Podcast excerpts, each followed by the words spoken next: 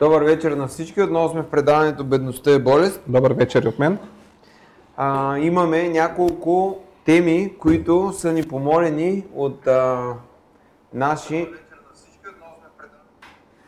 приятели, клиенти, Зрители също. зрители. А, и първата тема, а, първият въпрос е вчера зададен в предаване на Пламен, как работят 100 Да. лева в застраховането. Вчера пита Чавдар Минков към Пламен, моля с конкретни примери в отделно предаване, дори като отделна тема в предаване, като нова рубрика, как работят 50 или 100 лев в дългосрочен план, например за 10 или 20 години в застраховането. Ами, в застраховането, понеже преди имаше един продукт, а, то все още го има, намаляваще като цяло, дългосрочно живото застраховане. Какво е а, характерно за дългосрочното живото застраховане? Понеже виждам, че много малко хора го разбират, а, неправилно се предлага и пък много хора, които са още финансово специалисти, неправилно се изказват за дългосрочното живото застраховане, като нещо, което е лошо. Ще дам един пример в момента. А, един човек изкарва коронавирус. Коронавируса има някакви последствия, които не винаги ги знаеш какви ще са. Ако примерно аз се застраховам година за година или не се застраховам, а, аз съм изкарал някакво заболяване, примерно изкарал съм коронавируса, нямам дългосрочна а, животна страховка. И в последствие реша да си направя животна страховка, защото виждам, че е скъпичко. Имаше един случай в Штатите, където един оцелял от коронавируса, там 50 или 60 дена интубиран. Да, над милион долара. Той трябва да плати, което за някои хора е... а, дали, смешно ми е, сега ще ви кажа защо. За някой, нали, казваме над милион, то хубаво е един човек да оцелее, но когато има да плаща над 1 милион, защото така работи американската система, все повече започва да работи и нашата по същия начин, те те излекуват, обаче ти после дължиш пари до края на живота си. Защо ми е смешно? Защото един познат а, разхождал куче на негов приятел, а това е младо здраво момче, което е на 27-8 години. Разхождал куче на негов приятел и кучето ухапало някакво момиче. И го осъждат на 30 000 лева. Осъждат го на 30 000 лева да има да плати. Обаче, а, толкова 28 годишно момче се оплашва от сумата 30 000 лева, че решава, смалява си заплатата, на която се осигурява всичко, почва да се крие, живее като партизанин, за да не ги даде тези 30 000 лева. Или ако един човек, който е на 28 години, млад, здрав корав, го е страх от 30 000 лева да поеме дълг, какво да кажем за един Милион. човек? Милион, да, който ай, не може да кажем човека на колко години. Защо го казвам това нещо? Защото след като човек има проблем, здравословен, той тогава разбира всъщност всички други неща, които ги е говорил Малдиви, Зинзибар, а, Хавай или там където и да ходят Доминикана, е малко второстепенно и че не е толкова голям проблема с пътуването, колкото по-голям проблема, че не може да се използва с цялото функционално. И тогава един човек започва да се замисля за страховане. Пламен знае, ние имаме много клиенти, които след някакъв здравословен проблем идват и казват, искаме да си направим застраховка. Обаче, когато започнем да попълним документите за застраховка, там има въпроси. Минава ли си заболяване? Дори да не отговориш правилно, дори да скриеш информация, сега те много добре влизат в а, Електронното здравно електронно вече. здравно, да, и там се вижда какво си изкарал.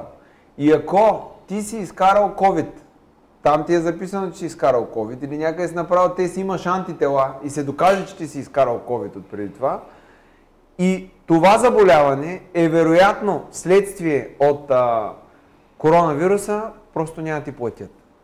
Защо? Защото преди да се застраховаш, ти си изкарал нещо, което те е увредило. И застраховането не поема нещо, което е доказуемо, Преди. че е станало преди.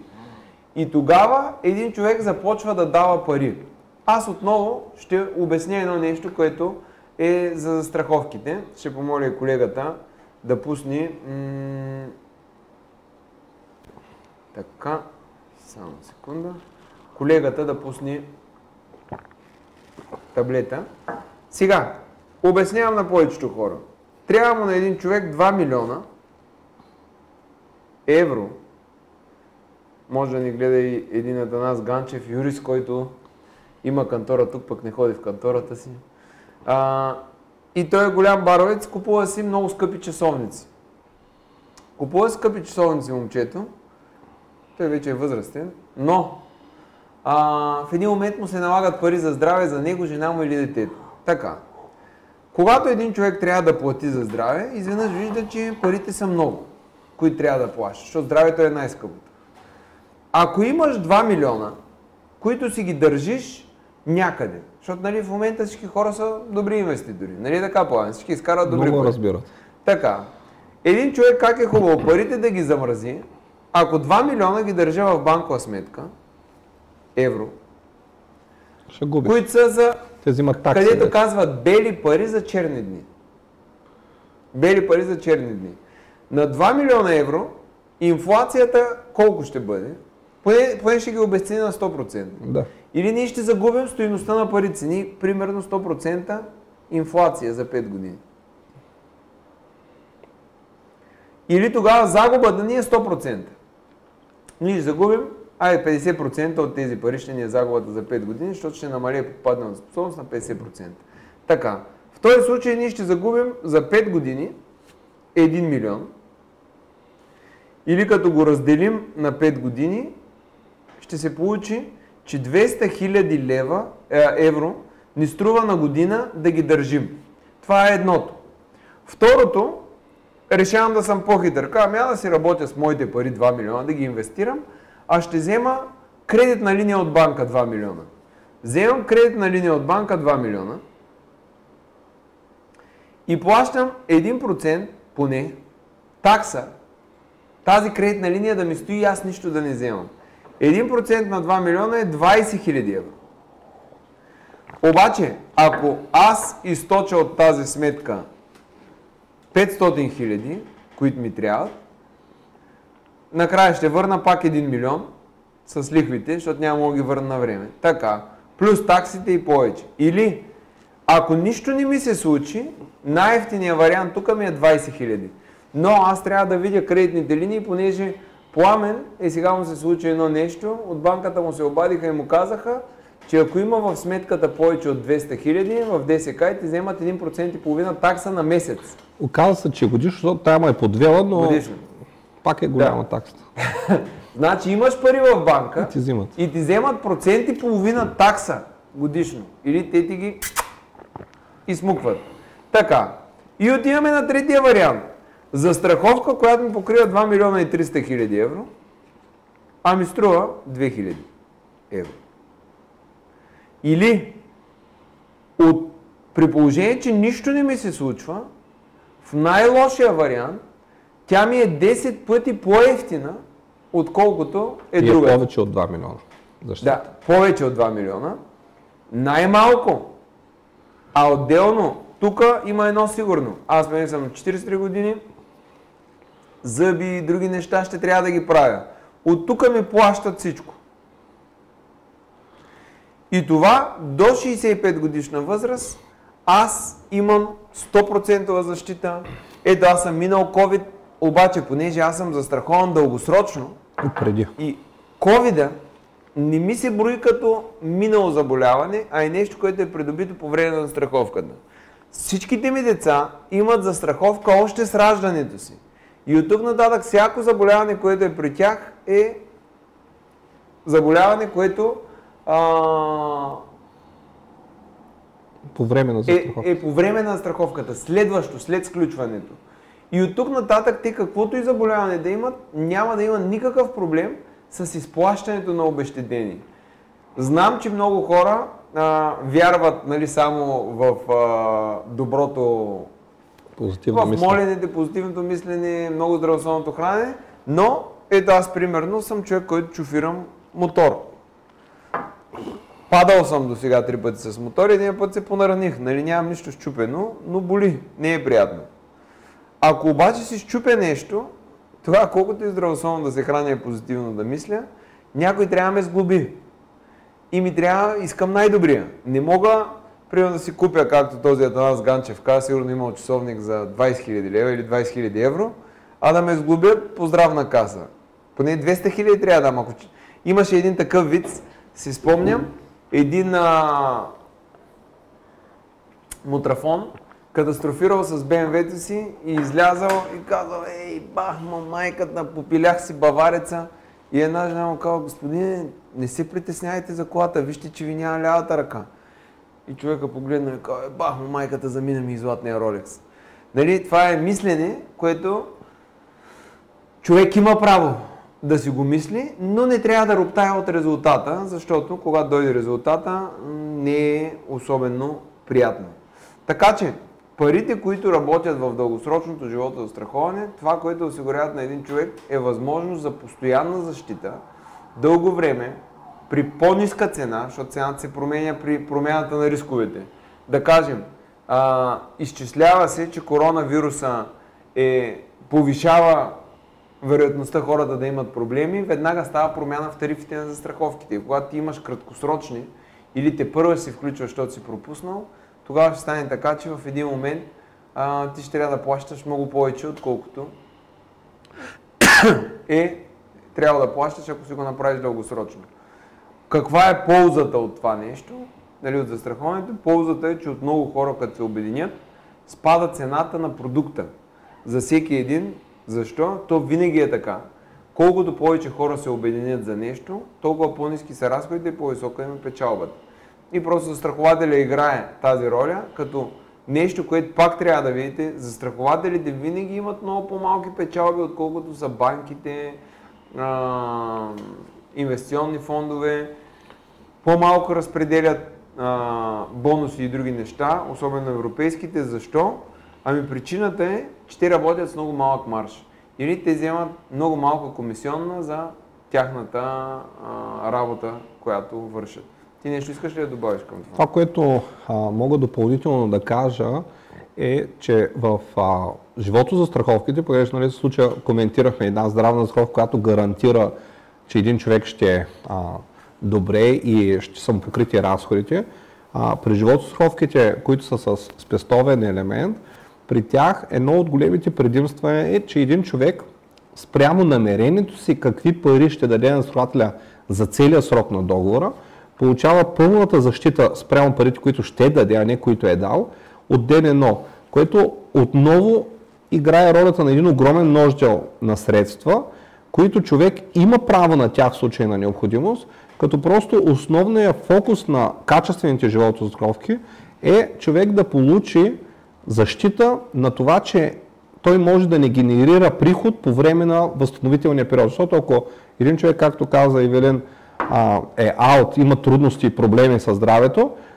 при него е възможно това да продължи в продължение на 3, 6, 9, 12 месеца, дори 2 години, като възстановителен процес, който възстановителен процес, ако за страховката живот има необходимите клаузи, ще изплати обещетения и тези обещетения ще компенсират липсата на приходи за този период. Защото един човек, когато е болен, той не може да работи, не може да е активен и в крайна сметка неговите доходи ще се сринат, но няма как ако има кредит, ако има определен стил и стандарт на живот, изведнъж да спре всичките си разходи, защото сметките продължават, даже нарастват заради здравните разходи, докато приходите изчезват или страшно много намалят. И тук живото здравовката играе една роля, която друг продукт не може да изиграе.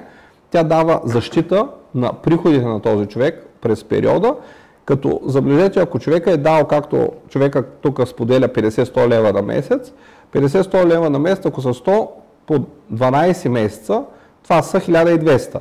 Ако са 1200 лева по 30 години да ги давам, да сключа такъв дългосрочен продукт, това са над 36 000 лева.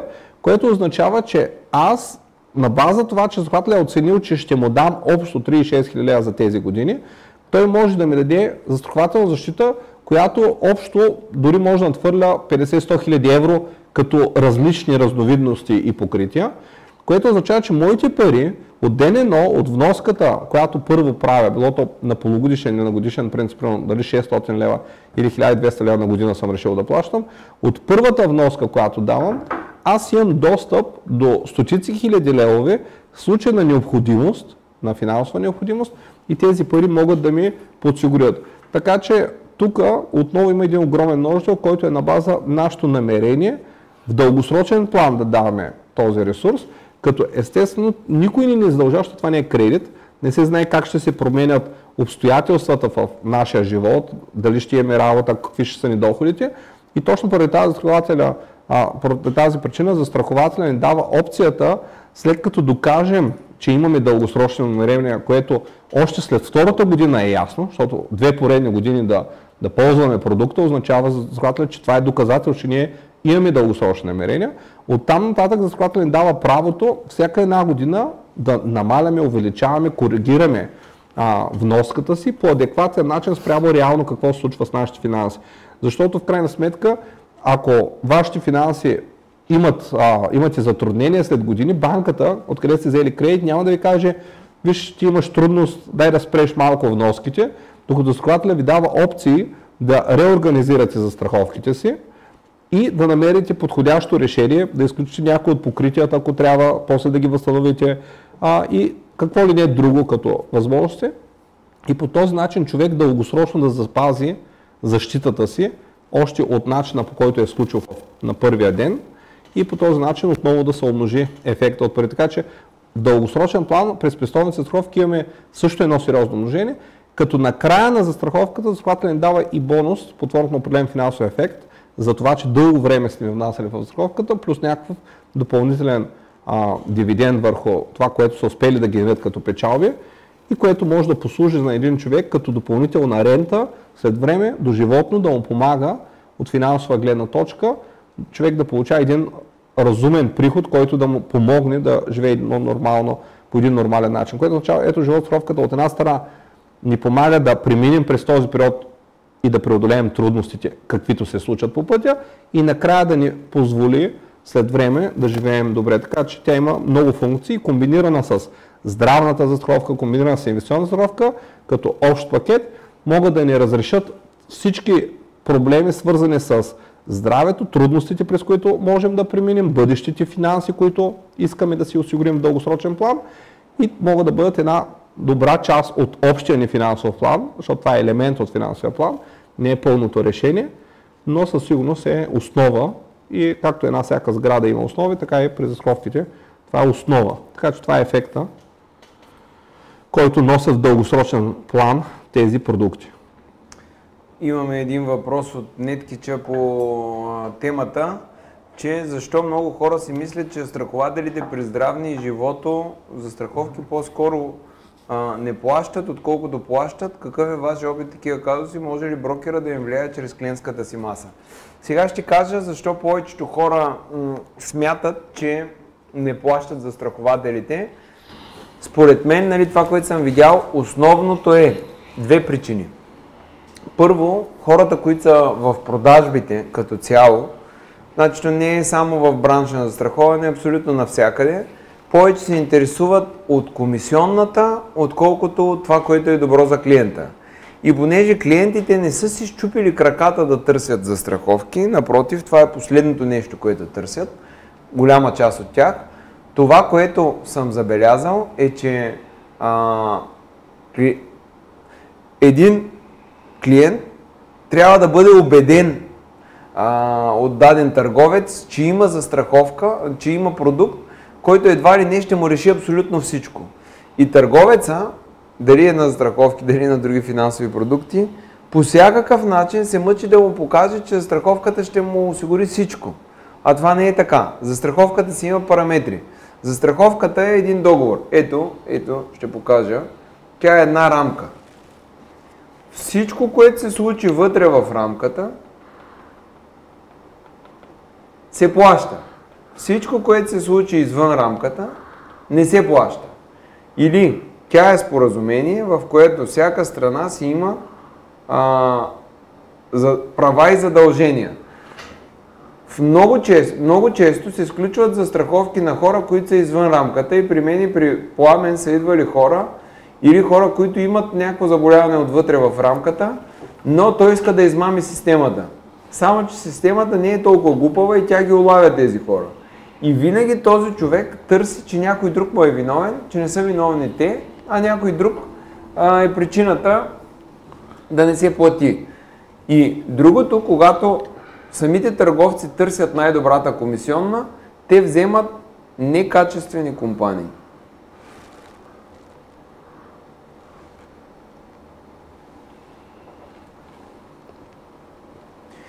Или едното е некачествените компании, другото е неправилното обяснение. Има и некомпетентни посредници, които неправилно а, се погрижват за И документи. има и още едно нещо неправилно попълване на документите.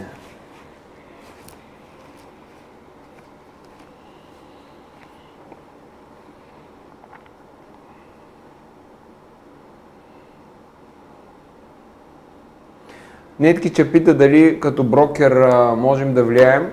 Да, ако един човек е един а, едно на едно срещу застрахователя, той е слаб, а застрахователят е силен. С брокера ние изравняваме позицията, защото ставаме силен срещу силен. И тук има по-добри условия. Тук е момента и да вметна, че ние сме единствените в момента, които правим система, а, с която да имаме по-добра позиция пред банките и системата пак е така да сме повече хора, обединени подобно на брокера. Всеки един естествено си има различен бизнес, различно банкиране, но идеята е как можем заедно да работим по начин, при който банките да ни забелязват по по-различен начин, отколкото ни забелязват в момента. Аз, който ръководя доста капитали, пак ми е трудно, когато говоря с банки, не ме вземат толкова на сериозно, но ако има много хора, които са обединени и заедно си търсят интереса, тогава банките ще ги приемат доста по-сериозно и на хората ще им е по-добре. Така че тези, които искат да работят в тази посока, да знаят, че ние сме единствените, които сме направили а, синдикат, така да го кажем, на а, защита на правата на клиента пред банките, което няма да ви помогне адвокат, защото адвоката е преобърната каруца, някой път може 10 години да минат. Може да изгледате два филма. Един е Dark Water, а втория е вътрешен а, човек с... Inside е Man. С, моля? Inside Man. Inside Man, с, а, понеже има няколко вътрешни човека, този е с а, Ал Пачино и Ръсел Кроу. И става въпрос за тютюневите компании, за да видите големите компании колко могат да протакват когато искат и въобще съдебната система така го позволява това нещо. А, така, това е, което искахме да кажем по темата за страховките и че ние сме предприели стъпка напред, да може хората да имат тази защита масовата и срещу банките. И го работим това нещо и го правим с хора, с които си работим. Така, а, другото нещо, за което наш приятел ни помоли и клиент да поговорим, е за кредитните карти, нали, за бързите кредити, за този начин на финансиране, начин на използване. А, понеже повечето хора търсят как да вземат кредит от някъде, като с този кредит имат желание да си премахнат недостига на средства, който имат. И когато един човек вземе кредитна карта, обикновено много хора започват тази кредитна карта, бързо я похарчват за неща, които а, са искали да имат преди. Давам пример. А, преди време бяхме направили едно предаване за дупките в мозъка, мисловните дупки, които имаме. Искам хубави дрехи, обаче нямам пари. В един момент имам кредитна карта, аз просто отивам и си ги напазарувам, защото аз вече си мисля, че мога да ги имам тези дрехи, защото имам пари с които да ги купя. Но това, което се случва е, че с тези пари, които съм купил дрехите, аз а, трябва да им плащам постоянно лихви и вноски. В един момент това още повече ми влушава бюджета. Тогава картата се използва по неправилен начин. Но много от кредитните карти имат една опция а, връщане на средства от пазаруване. И ако един човек прави по-голям оборот, те му връщат някакъв процент от средствата. Аз имам една такава карта, която ми връща процент и половина от изразходените средства. Ще ви кажа преди време как кредитната карта дори ме е спасила, защото а, е хубаво един човек да знае как да работи с финансовите инструменти и за какво да ги ползва. Преди години, когато това беше периода, в който се обучавах. Когато един човек се обучава, той няма много средства, а, но тогава бях изплатил малко по-рано някакъв лизинг, не мога да сетя, може би за кастофонче за колата, и ми дадоха 500 лева кредитна карта от ОББ. Така, аз бях човек, който никъде не се осигуряваше тогава. 500 лева кредитна карта от ОББ. Примерно получавах някакви малки доходи или по-скоро в един момент се осигурявах, като съм осигурявал се управител във фирма. А, оттам си получавах комисионните от моята дейност, от друга фирма, която извършвах дейност към нея. И става така, че аз в този период на обучение имах неравномерни доходи. Пак за равномерността на доходите, нещо, което съм забелязал, че каменарите, с които работя, и строителните работници, те имат седмична възможност да се организират финансите. Нямат по-голяма възможност от седмична да се организират финансите. Ако им забавиш една година, е, е, една седмица финансите, те са фалирали, те не знаят какво могат да правят. Направо умират от глад. Или това е невъзможността, социалното ниво на хората и тяхното знание за работа с пари а, е на това ниво. На седмица. Те не могат да се организират финансите повече от седмица. Ако не получи тази седмица пари, той вече влиза в една спирала, в която няма излизане. Втория тип хора, които съм виждал да се организират финансите, са, да кажем, между другото има и, и познавам много хора на изкуството, те могат да се организират финансите само месечно. А, вземали са много пари, имаме хора, с които сме работили с хора на изкуството, вземат стотици хиляди на година и въпреки всичко те се организират финансите месечно. Какво означава? Ми от месец до месец. Повече той не може да направи планиране а, и всяко друго нещо, което му се говори за инвестиция, работа с пари, него му струва много далечно и той ще умре. Той може да живее само от месец на месец.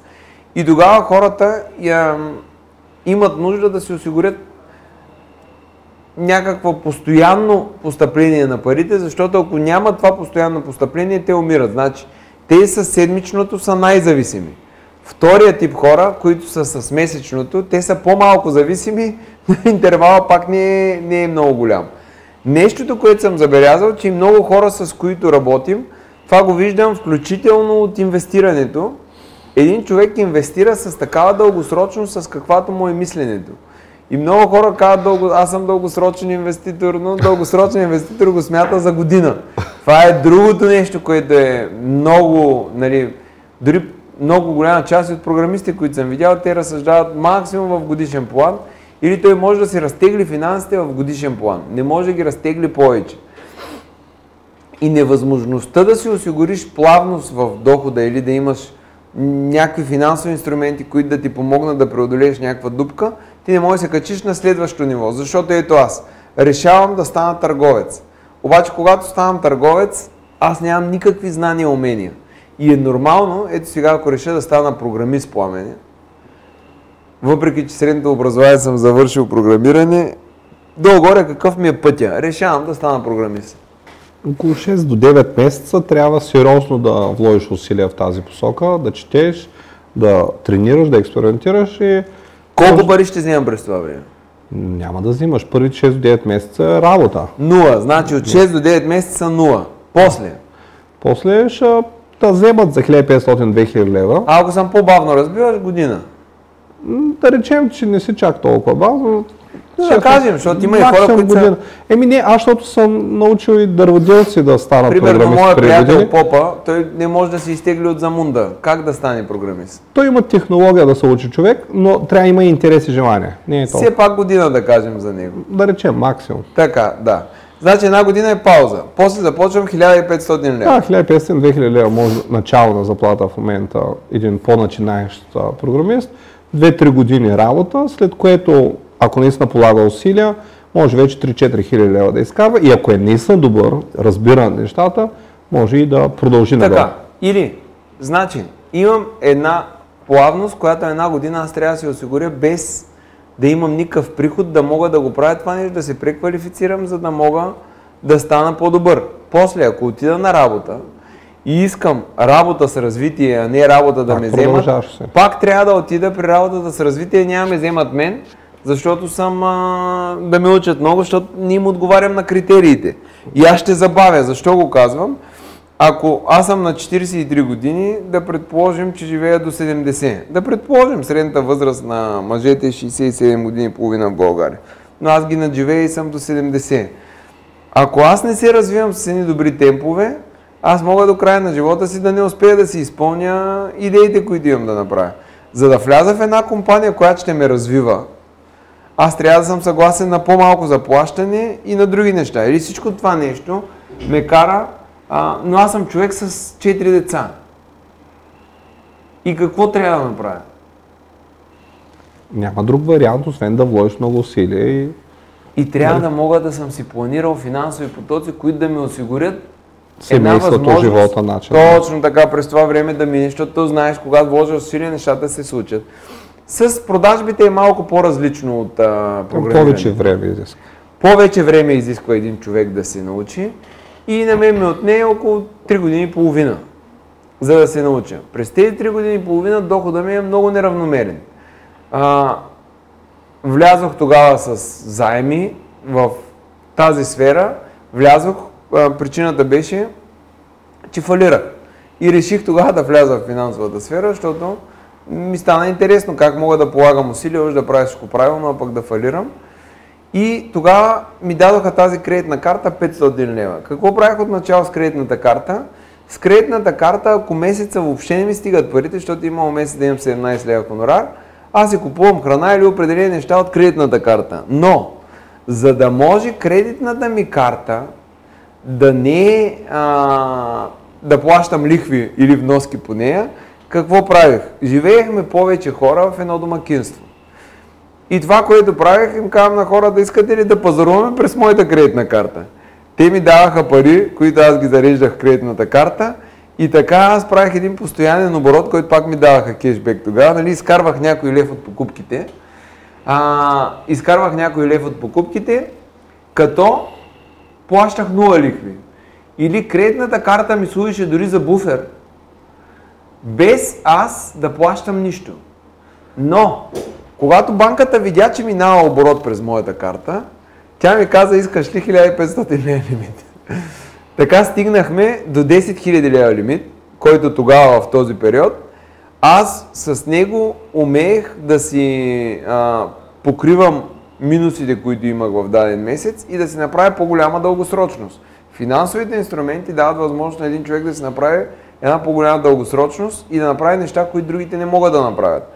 Казвам го, защото а, едно от предимствата на фирми, които работят примерно с мои фирми, или да не кажем, те не са мои, защото аз съм собственик, но съм наставляващ, да кажем, тези фирми, е да ги науча да имат финансови инструменти, с които ако някой даде поръчка, да може поръчката да се изработи, защото много често, примерно Пламен иска да, да прави нещо. Обаче него му трябва компютър, за да изкара пари. И той не може да ми даде капаро, за да му произведа компютър, аз трябва да му го дам и той после ще ми даде парите. Обаче аз му казвам, не пламене, ако ти не ми дадеш капаро, аз не мога да стартирам производство на продукти, тогава и пламен не може да работи и аз не, не получавам пари. Но ако аз съм си осигурил този финансов ресурс, може дори да е заемен, с който аз да му произведа продукта, той да ми го плати, защото на него вече му върши работа и му изкарва пари, или може да си го вземе този продукт, а, може да го вземе, дори може да, го, да вземе лизинг на него или хиляди неща, защото когато имаме готов продукт, компанията е готова да го лизингова, тогава аз ставам с предимство пред всички останали. Аз виждам много хора, с които работя, те нямат никаква възможност да осигурят първоначалните пари, за да може да произведе нещо и дори повечето хора това, което правят, е да работят с пари на другия човек, за да продължи напред. Или правят едно навързване и те никога не, не могат да излязат от тази система, защото им е много краткосрочно планирането с финансите, а това нещо могат да го променят. Но давам пример, дори с кредитната карта, един човек неусетно може да се осигури един буфер, без да ги харчи парите, ако, е, ако работи правилно. Започнах дори тогава така. Хора, които си купуваха приятели самолетни билети или си взема а, нещо от магазина си купува, примерно телевизор и друго, казвам, виж какво, дай да го минем през моята карта, минаваме го през моята карта и правим договор, че това нещо се купува за него, за да може утре, ако ми направят данъчна ревизия, аз да си оправя документите. Но всичко това нещо ми помага да минавам оборот, като банката, когато съм частно лице, тя не изисква да види откъде влизат парите или какво. За нея аз ставам човек с а, по-добър доход и ми увеличава лимита, с който мога да боравя. Това е един вид капитал, който човек може да инвестира, може примерно да си инвестира други пари, а пък да използва тези за буфер. Но ако един човек си има достатъчно средства нали, и не му трябва като буфер картата, тя може да му служи за нещо друго. Примерно, с картата един човек може да си пазарува лесно онлайн, може да си прави абонаменти дадени. Аз имам една услуга, която ползвам облачно пространство Apple. И си плащам благодарение на картата 18 лева, 18,99 на месец. Сега някой ще каже, колко иначе един антивирус струва, за да ползвам? Не знам. Не е ефтин, нали? Антивирус? Да. Не знам. Но плащам пак. Сигурно. А Apple имат най-добрия антивирус на облака, защото иначе ще влезе, ще им направи мармалат цялата информация, която е там. И ако ми влезе вирус на телефона, аз просто го чистя и си зареждам прясната информация от облака. Нещо, което ми дава а, много голямо предимство и спокойствие. Дали ще си изгубя телефона, дали си го щупя или нещо друго. И от кредитната карта аз си ги плащам тези неща. Използвам си кредитната карта за неща, които ми трябват някъде да платя, връщат ми проценти половина, но аз на края на месеца си ги възстановявам парите по картата. И по този начин един човек може парите, които иначе ги дава на ръка, просто да ги минава през картата, които стават видими за банката, връщат му процент от направените а, покупки, което му е и предимство. Има даже някои карти дават до 5-6% или 5-6 стотинки дават отстъпка да кажем на литър гориво. Да, има и проценти за определени видови покупки. И има случаи, в които, примерно, ми казват, ако имате карта на 10к, има 10% отстъпка или други, което е добре, защото отиваш пазарувайки си, ти имаш отстъпка. Но целта е тази карта не да я ползваме, за да си купим нещо, което ни е липсвало до момента за похарчване, а само единствено да си я купим, а, да я ползваме за неща, които ни трябват или ни улесняват пазаруването чрез кредитна карта. Също ако един човек отиде в чужбина, той не може да си наеми рентакар, не може да си вземе хотел, ако отиде да плаща кеш, защото те откъде го знаят, той може да е терорист, примерно, а, а банката те е проверила и това ти дава възможност ти да можеш да отидеш да си да ползваш дайната услуга и да покажеш, че си проверен. Но харченето на кредитната карта и вече плащането на лихвите по нея за потребление е нещо, което не е много изгодно. Ти нещо да добавиш тази връзка, Пламен? Това, което е, е хубаво да се знае е по какъв начин стигат хората до проблеми по отношение на ползването на кредитни карти. А, първия проблем, който започва да се появява, когато един човек няма предварителни знания, дисциплина, умения да ползва този продукт, но го разглежда като, о, тук имам достъп до тези пари. И това нещо е първото нещо, което и банките и повечето институции гледат, да дадат на масово, на колко се може повече хора да им набутат в ръцете този продукт. Защо? Защото в крайна сметка, когато човек не разбира и не знае как да го ползва, ами гледа просто да си вкарва минималните вноски по нея, той ще плаща много лихви. Той е един източник на доходи за банката. Съответно, това, което може всеки един да знае е, че като всеки продукт, който може да носи плюсове, той може да носи и минуси. И тук въпросът е как ние ползваме продукта и осъзнаваме ли по какъв начин трябва да го а, използваме. Човек, който няма някаква базова дисциплина, умения за това какво, кога, как да направи, да използва кредитна карта а, е равносилно на това човека да влезе в много сериозни проблеми. Много често се случва един човек да източи бързичко кредитната си карта, а, пример ви давам, случват се някакви непредвидени обстоятелства. Съответно, на, на вас ви трябва спешно пари, 2 или 3 хиляди. Нямате никаква идея как ще ги възстановите и какво ще правите, но понеже са достъпни, наречени са в кредитна карта, човек спира да търси решение в тази защото знае, че те са там, може да ги достигне. И когато ги използва, след това понеже няма уменията и знанията как да ги възстанови, как да ги заработи, да ги спести или нещо да направи, за да ги върне, той почва да си ги влачи, плаща се лихви. В един момент кредитът нараства, нараства, нараства, стига до лимит и тогава се появяват понякога възможности човека да реорганизира този кредит в кредитна карта в потребителски кредит, да го вкара, за да го изплати и да си го направи на твърда вноска. Обаче той вече почва да задлъжнява и понеже неговото задлъжняване не е свързано просто с тази непредвидена ситуация, която се е случила, а с неумението му човека да борави и да планира правилно нещата, то във времето се случва втори проблем, трети проблем, четвърти проблем, които са нормални, естествени неща. И незнанието на един човек прави така, че неговите разходи и задължения постоянно да растат. И много хора влизат в тази спирала и съответно започват а, нали, все едно системата да ги изяжда, но тя ги изяжда, защото те на първи, на първи план са имали достъп до този екстра капитал. Какво би станало, ако човека няма достъп до този капитал? Примерно случва се непредвиденото събитие. На него му трябва 3000 лева, обаче той няма достъп до тях.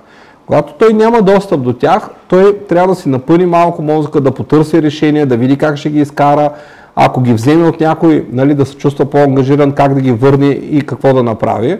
И съответно това мотивира малко повече хората да мислят. Тук идва втория голям проблем, че част от хората, понеже е много достъпно бързото кредитиране, отиват и вземат бърз кредит, който в сравнение с кредитна карта е като а, 100 пъти по-тежка. Нали? едно, ако едното нещо е много негативно, нали, а, за да се ползва по този начин, да се ползва като достъп до пари, то другото е 100 пъти по-негативно. И когато човека отиде при вече бързия кредит с уж намерението, че в рамките на един-два месеца ще изчисти нещата, ще ги върне, то след втория месец, ако нещата се случват точно по начин, на който той очаква, изведнъж този кредит се превръща в сериозно бреме, което човека си няма никаква идея как а, да покрие и съответно човека много по-бързо а, удра земята, нали, нещата се прецакват. Кога човек опира до подобни инструменти? Неща? Най-често, когато един човек няма а, достатъчна финансова култура или стабилни финанси, които да му позволят достъп до лесно финансиране. Примерно, често бързи кредити се ползват от хора, които са с ниски осигуровки, имат лошо кредитни досие, по някакъв начин а, нямат достъп до лесно финансиране и съответно по същия начин и кредитни карти, попадайки при такъв човек, който няма чак толкова а, добри финанси, както Ивелин каза, без той да има никакви официални финанси, са му предоставили една малка кредитна карта, защото за банката риска от 500 лева нали, не е голям, обаче доказвайки се човека като добър платец и да плаща солидни лихви дълго време, си е нещо добро като възможност. Така че от тази гледна точка правилото, което трябва да знаем е да използваме тези продукти, кредитни карти, овердрафти, достъп до а, друг вид финансиране по начин, който е единствения, който води тези продукти до печеливши за нас. Всички други начини, по които могат да се ползват тези продукти, са начини, които те заробват човека и съответно правят така, че един човек да страда, нещата да му се случват по-трудно, по-трудно, по-трудно и в един момент дори може да достигне до етап, в който няма измъкване. Нали, срещал съм много хора, които са изпадали и са влизали в а, сериозни, сериозно пропадане са имали, използвайки най-такива невинни продукти, или хора, които понеже стандартно една банка не иска да им даде кредитна карта, те са склонни да отидат и да вземат нещо, което уж изглежда като кредитна карта, а, казва се по подобен начин, нали, имаше едни такива бели карти, които бяха направили, които нямат нищо общо с кредитна карта, обаче човека се, защото си казва, ах, това е много добър инструмент, мога а, да се възползвам, никой друг не му дава и човека тръгва там. Така че тук ключовото нещо е тези пари в кредитна карта не са наши пари, не са налични пари, не са пари, които ние имаме право на достъп до тези пари, преди да учим и да разберем как да ги ползваме, те наистина могат да играят ролята на буфер и са перфектен буфер, защото разходите за този буфер са минимални или почти нулеви, ако правилно го използваме, и по този начин да боравим с реалните си спестявания по по-ефективен начин, но а, за да стигнем до там, наистина трябва някаква финансова култура и знания в тази посока. Повечето хора, които нямат тези знания, е разумно да не тръгват в тази посока, да направят малки крачки, да се научат правилно да боравят, с кредитна карта, тя да е просто инструмент за разплащане, когато човека притежава тези пари, а не просто защото може да купи нещо без да ги притежава. И съответно, притежавайки тези пари, той трябва да си ги ангажира в това в края на месеца, да си ги покрие обратно по кредитна карта, а не да смята, че разполага с повече. Тоест, това не са а, пари, които трябва да полваме дупки. Често се случва не само чрез кредитни карти и други подобни неща, а хората често полват дупки с а, готови пари. Давам пример, защото Ивелин често го е споделял това, как някой човек си кешира парите от някаква инвестиция или от някакъв имот, продава нещо и изведнъж за отрицателно време парите се изсмукват и свършват. Защо свършват парите? Просто защото човек има много дупки, покрива ги, нали, купува си липсова му е кола, липсова е някаква почивка, разполага, иска ремонт, нали, отдавна, отдавна си мисли, тук заслужавам да направя един ремонт, да освежа това. И изведнъж една огромна сума пари се стопява и понякога тази сума пари може да се стопи през кредитни карти, заеми и такива неща, понякога през спестявания. Проблемите двата случая са сериозни, защото спестяванията са можели да заработват пари и да бъдат инвестирани, да генерират нещо, а кредитна карта е можело да служи за буфер или, както а, каза Евелин, да носи някакъв кешбек и обратно заплащане, така че в крайна сметка човека да печели от нея, не да губи. И, и да му помогне да изравни в даден момент, ако иска да се развива и благодарение на развитието в даден месец а, или нещо му се наложи, ето както казвам, дори и в майстори да закупят материал или нещо да платят, те могат да направят с кредитна карта, защото лихвата, която ще вземат, та не е лихвата, възвръщаемостта от услугата, която ще свършат, тя е много по-голяма. Това трябва да се го изчислят. Но един човек трябва да се научи като оборотен капитал. Като оборотен капитал може и дори до там да се ползва, защото един човек обикновено ако си слага 25% наценка, а в случая има 2% на месец, пак му излиза изгодно 23%. Нали, говорим за по-малки е, да. неща, не за нещо Точно голямо, така. за хора, които са начинаещи. И по този начин ще могат да си разсрочат.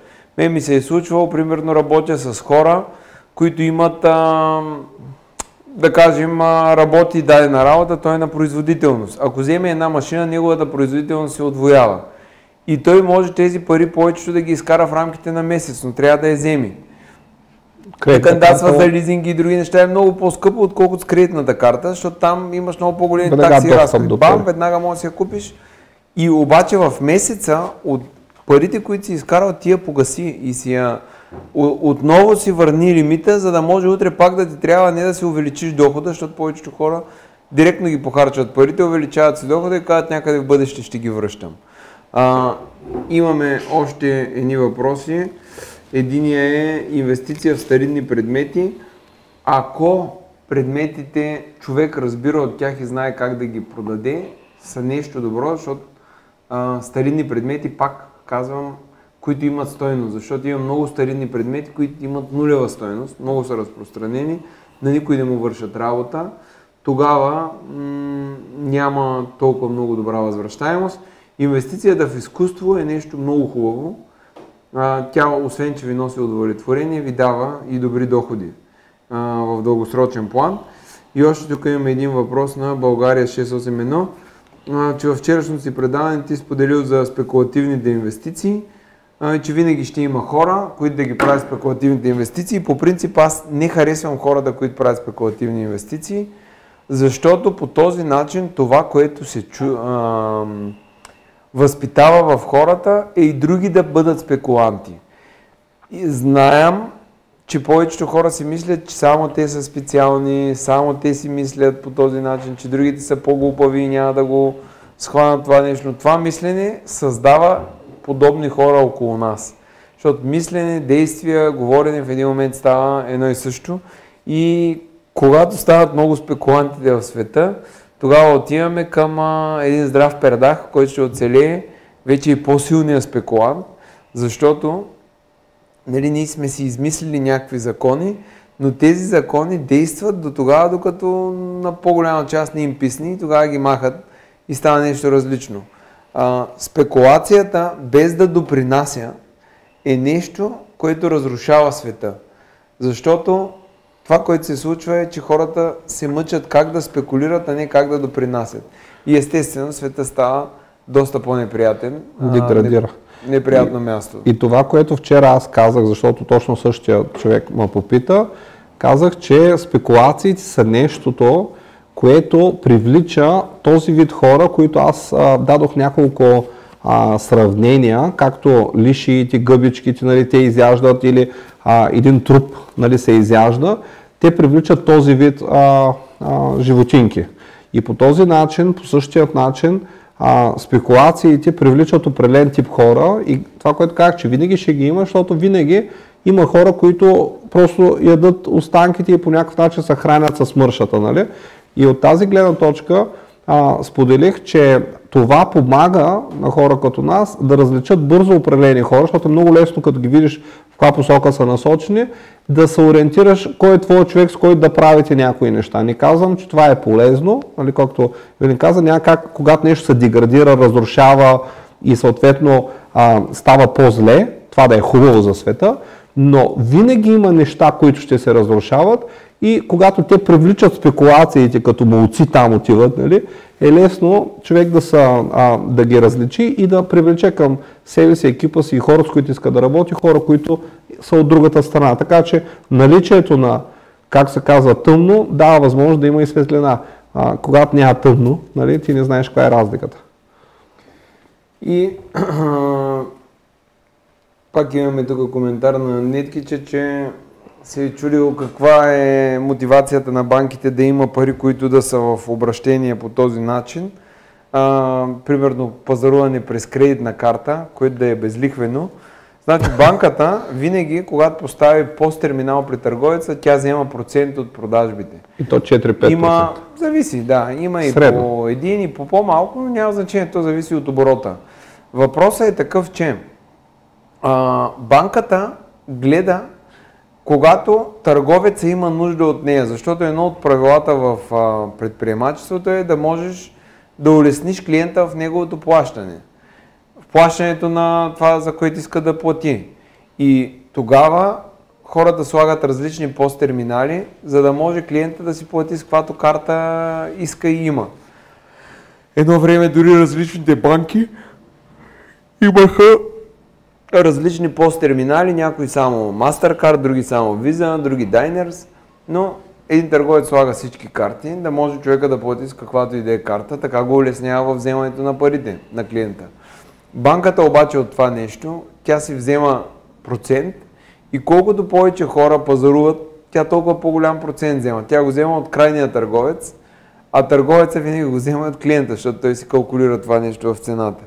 Или в крайна сметка ние го плащаме отново, защото където казват, че когато нещо е безплатно, то тогава продукта си ти. А, трябва да разбереш защо от срещната страна прави нещо безплатно и да видиш дали е в... А, дали трябва да видиш точно къде е ползата на един човек да прави нещо или на дадена организация. Банката, това, което го прави, го прави с цел, за да вземе повече пари от оборота, който се минава през нея и така по-лесно следи и парите на клиентите и знае на кой какво да отпусне и какво да направи. Потребителските нагласи много лесно се следят по този начин, а информацията, която, а, с която може да бъдем манипулирани, е нещо, което е много полезно на всички, които владеят тези инструменти и нали, които ги интересува. Така че и чрез банките е нещо, което ги събират. Другото, което е, че една банка обикновено взима по-низки такси, ако ползвате нейни карти през посттерминала, който е на търговеца, но ако се ползват карти на други банки, таксите са доста по-големи и затова често и търговците се слагат по няколко терминала, защото по този начин по-ефтини такси с различните банки да имат, но в крайна сметка по този начин а, реално наистина клиента плаща доста по-голяма сума Нали? И ако се забелязали как има по-малки търговци, които бягат от възможността да сложат пост-терминал, те бягат, защото знаят, че така ще имат екстра разходи при същите цени, нали, които са пуснали, докато някои търговци просто само вкарват си тази цена в а, а, калкулацията и съответно те си планирали, че все пак ще имат част от разхода, свързан с самото разплащане. Така че за банката е голямо предимство нали, да се ползват карта, защото това е пряк принос и пряк доход за нея. И тя стимулира а, търговците да слагат такива а, устройства, пост-терминали, защото по този начин, когато един клиент влезе и каже искам да платя карта, втори клиент а, каже нямам кеш, а, търговецът знае, че по този начин по-лесно стимулира клиента да плати, дори да няма достатъчно пари в него или да не го е предвидел това нещо а, и ще няма да изтърве толкова много клиенти и съответно банката пък знае, че колкото повече блъска карти при клиентите, толкова повече те ще разполагат с тях и съответно по този начин тя ще генерира печалба. Но това нещо може да го видим и банките в момента как и никой не роптае, че банките те подтикват с потребителски кредит да си купиш нещо. Задължително кредит. А той потребителския кредит, погледнато реално, а, той е престъпление за човека. Точно така. Защото начина по който се използва е човек да бъде заробван. Или ако гледаме библейските закони, това е престъпление. Ако гледаме пък в момента житейските, които така са направени, че а, банките да отпускат кредити за потребление на хора, а не за създаване. И създаването повече се наказва, а потреблението е нещо, което никой примерно няма да каже защо взе кредит да отидеш на Малдивите на почивка. Ще ти заслужава, си го изплатиш по-малко, ето отишъл си, радвал си се. Да, ама ти се радвал примерно 7 дни, а плащаш 12 месеца. Някой път, може и 10 години, дори ние имаме една колежка, която когато дойде при нас имаше 130 хиляди лева потребителски кредити от почивки а, и те и тежат вече, защото тя е фалирала, тя не може да ги погасява. Но въпросът е, че никой, ти чул ли си някой да, да каже, че кредитите за почивки са лошо нещо?